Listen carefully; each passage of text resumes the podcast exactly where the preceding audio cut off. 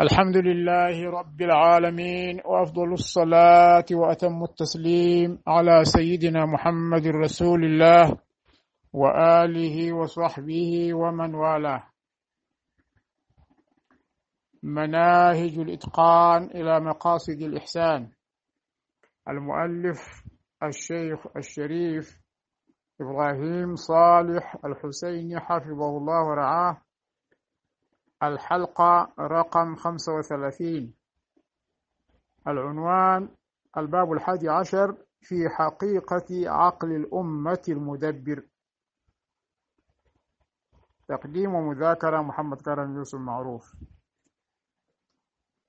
قال الشيخ حفظه الله ومن هنا ندرك أن جسم الأمة كجسم الإنسان هيكل تسكنه روح وعقل مدبر.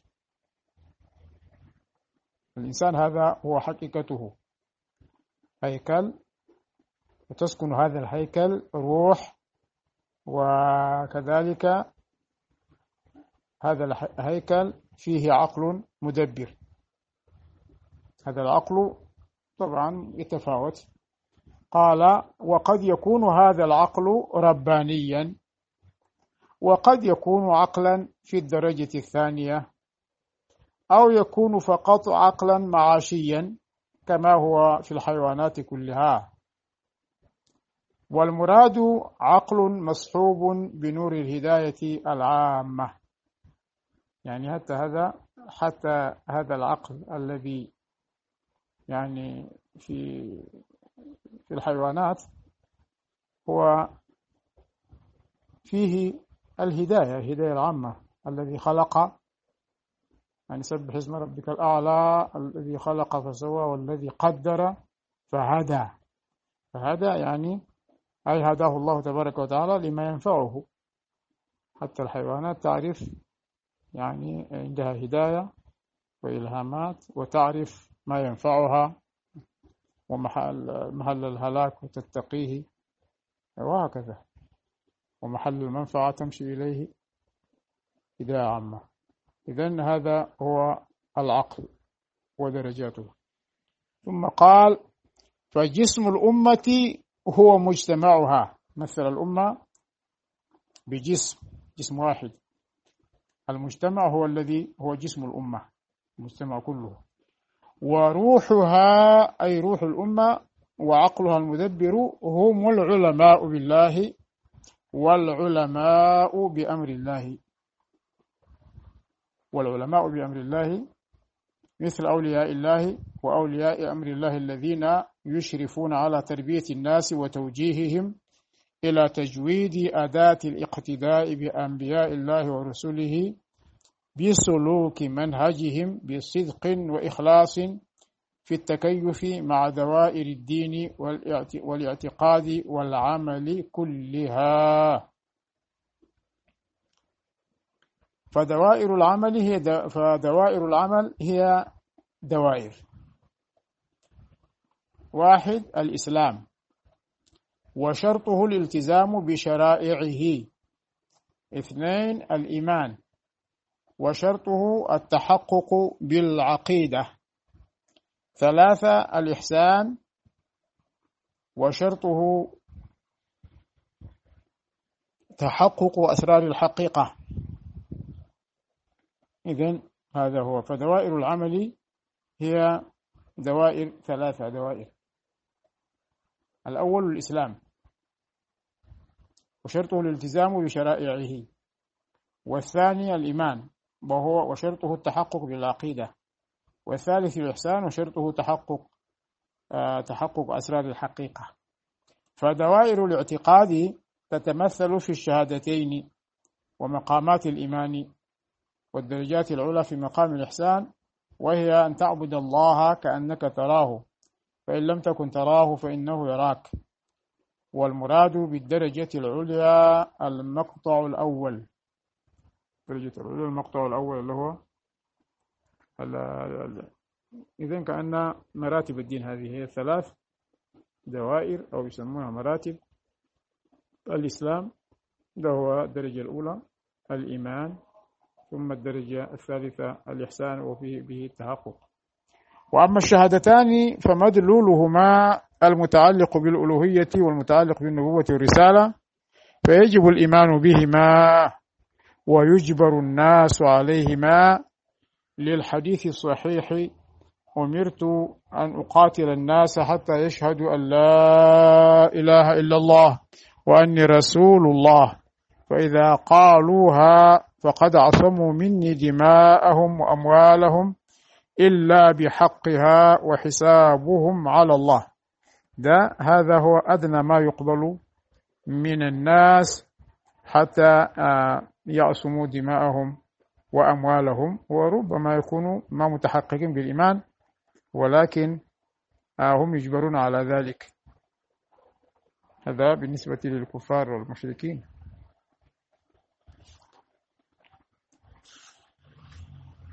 ويحتاج الناس في تحقيق هذه الأمور كلها إلى قدوة رباني يقودهم حتى يوصلهم إلى بر الأمان. نعم. تحقيق هذه الأمور الثلاثة والمراتب الثلاث يحتاجون إلى قدوة كون رباني يقودهم إلى حتى يوصلهم إلى بر الأمان. وأما القدوة فتنقسم إلى ثلاثة أقسام. الأول قسم الأنبياء والرسل وهو أيضا يجب دعوة الناس إلى الإيمان به ويجبرون على ذلك وهو واجب في نفسه. الإيمان بالأنبياء والرسل.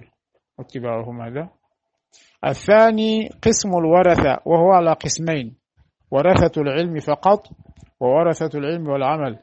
أما ورثة العلم فقط فهم العلماء بالدين ومصدره ومصدره الكتاب والسنة والإجماع والأقيسة المشروعة. هذيل الورثة ورثة العلم هم العلماء بالدين ومصدره الكتاب. يعني هم العلماء بالدين ومصدره العلماء بمصدره. ممكن أو نقول فهم العلماء بالدين ومصدره أي مصدر العلم الكتاب والسنة والإجماع والأقيسة المشروعة.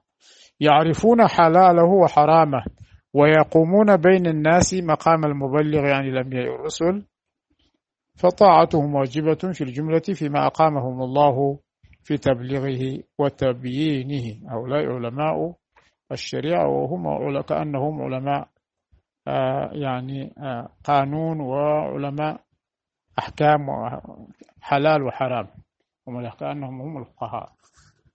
وأما ورثة العلم والعمل فهم الأولياء الذين تولاهم الله بولاية الاختصاص ويقومون في الأمة مقام النائب عن الأنبياء والرسل في تصحيح علاقة العباد بربهم ومقام الطبيب المعالج يشخص المرض ويحدد الدواء ويسقيه المريض. والأمراض هنا كثيرة هي كل الذنوب والمعاصي كبيرة كانت أو صغيرة وهي تصيب القلوب قبل الأجساد وإذا صحت القلوب صحت الأجساد. ومصداق ذلك حديث الصحيحين عن النعمان بن بشير رضي الله عنهما ألا إن لكل ملك حمى ألا وإن حمى الله محارمه. ألا وإن في الجسد مضغة. إذا صلحت صلح الجسد كله.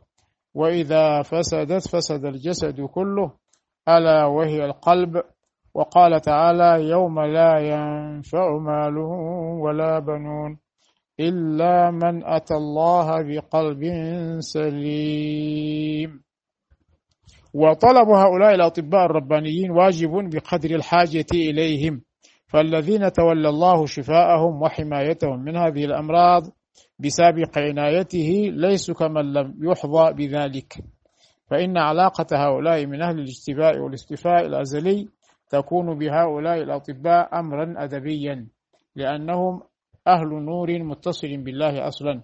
كما قال تعالى يكاد زيتها يضيء ولو لم تمسسه نار. نور على نور.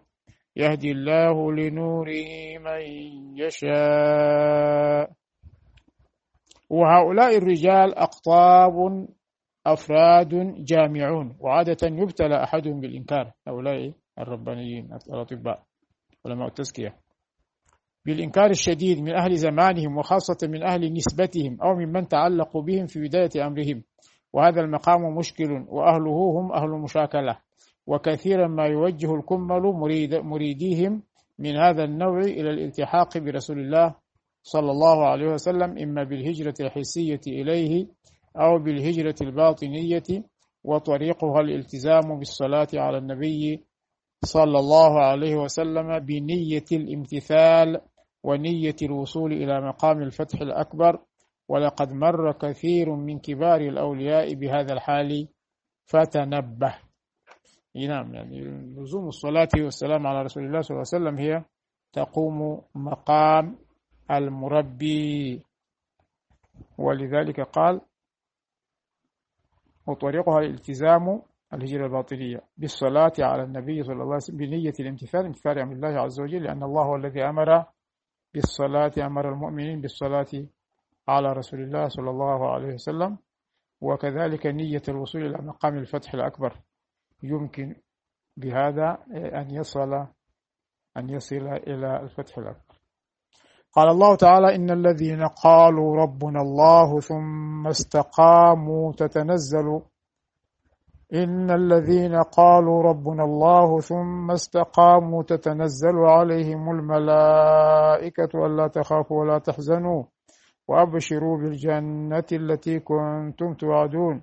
نحن أولياؤكم في الحياة الدنيا وفي الآخرة ولكم فيها ما تشتهي أنفسكم ولكم فيها ما تدعون. نزلا من غفور رحيم. ومن أحسن قولا ممن دعا إلى الله وعمل صالحا وقال إنني من المسلمين. وقال تعالى إن الذين قالوا ربنا الله ثم استقاموا فلا خوف عليهم ولا هم يحزنون. أولئك أصحاب الجنة خالدين خالدين فيها جزاء بما كانوا يعملون. صدق الله العظيم. ونواصل إن شاء الله تعالى.